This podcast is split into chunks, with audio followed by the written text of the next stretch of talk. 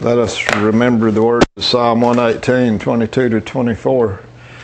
The same stone that the builders rejected has become the chief cornerstone.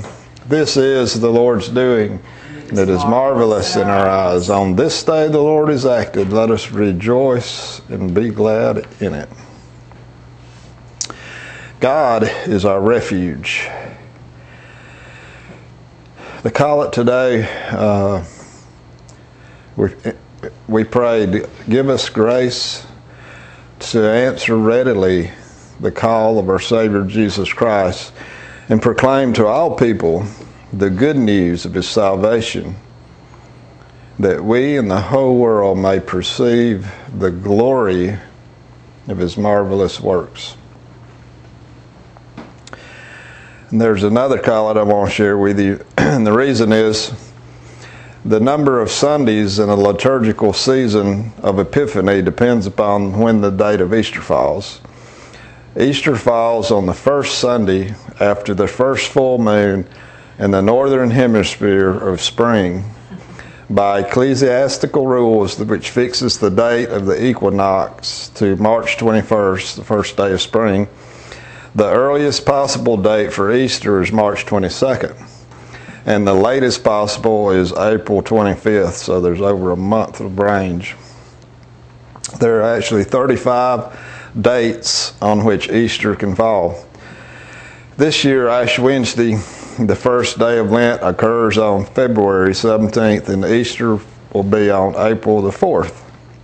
Why am I telling you all this? Because this means that there are some really awesome collects for the latter Sundays of Epiphany that we seldom use. Someone recently brought to my attention that the collect for the eighth Sunday of Epiphany is especially apropos for us. The eighth Sunday after Epiphany. Most loving Father, whose will it is for us to give thanks for all things, to fear nothing but the loss of you to cast all our care on you who care for us. Preserve us from faithless fears and worldly anxieties, that no clouds of this mortal life may hide from us the light of that love which is immortal, and which you have manifested to us in your Son, Jesus Christ our Lord, who lives and reigns with you in the unity of the Holy Spirit one God, now and forever. Amen. I just realized how long that collect was. Must be one of the longest in the prayer book. but as such, it is very applicable to the time in which we find ourselves living. I, am reminded of something Bishop Chuck said not too long after I started attending seminary. One set, I was attending one Saturday each month going down to Selma for had all day um, teaching and fellowship time.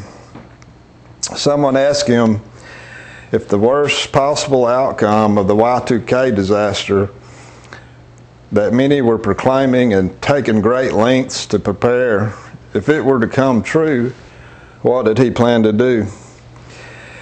His answer was that the morning after doomsday, he would get up he would do morning prayer.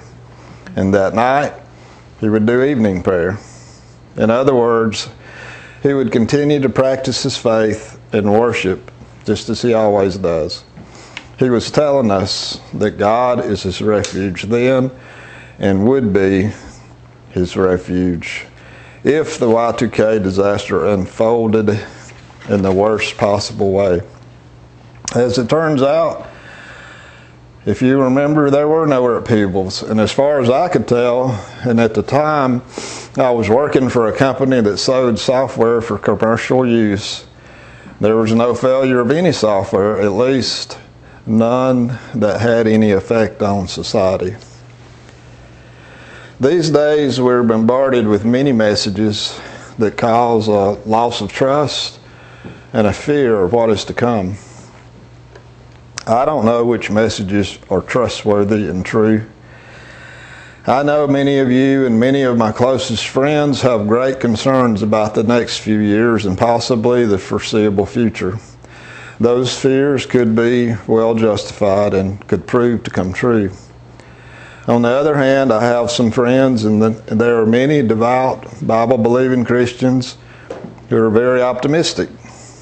They see the potential for a healing of the great divide in this nation, a path forward through a lot of hard work toward a restoration of dignity and respect in society. My point is that no one knows what tomorrow holds.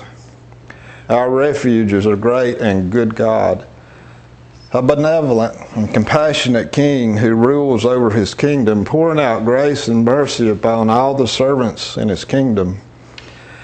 My hope is that I can refocus my thoughts and my words to reflect my trust in that truth.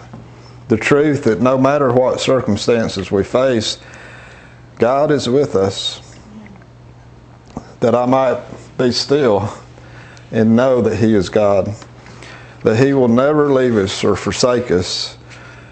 He is the eternal God, and He is our refuge and our strength. Hear these words, these comforting words from the book of Psalms God is the rock of my refuge. But my eyes are upon you, O God the Lord, in you I'll take refuge. I will say of the Lord, He is my refuge and my fortress, my God, in Him I will trust. In God is my salvation and my glory, the rock of my strength, and my refuge is in God. Trust in Him at all times, you people Pour out your hearts before Him. God is a refuge for us. Selah. I want to be ready and willing to answer readily the call of our Savior Jesus Christ and proclaim to all people the good news of His salvation, that we and the whole world may perceive the glory of His marvelous works. I desire to speak words that express hope hope in the goodness and beauty of God. And I believe it is pleasing to God when we encourage one another. Hebrews chapter 10, verses 23 to 25 in the New Living Translation. Let us hold tightly, without wavering, to the hope we affirm. For God can be trusted to keep his promise. Let us think of ways to motivate one another to acts of love and good works.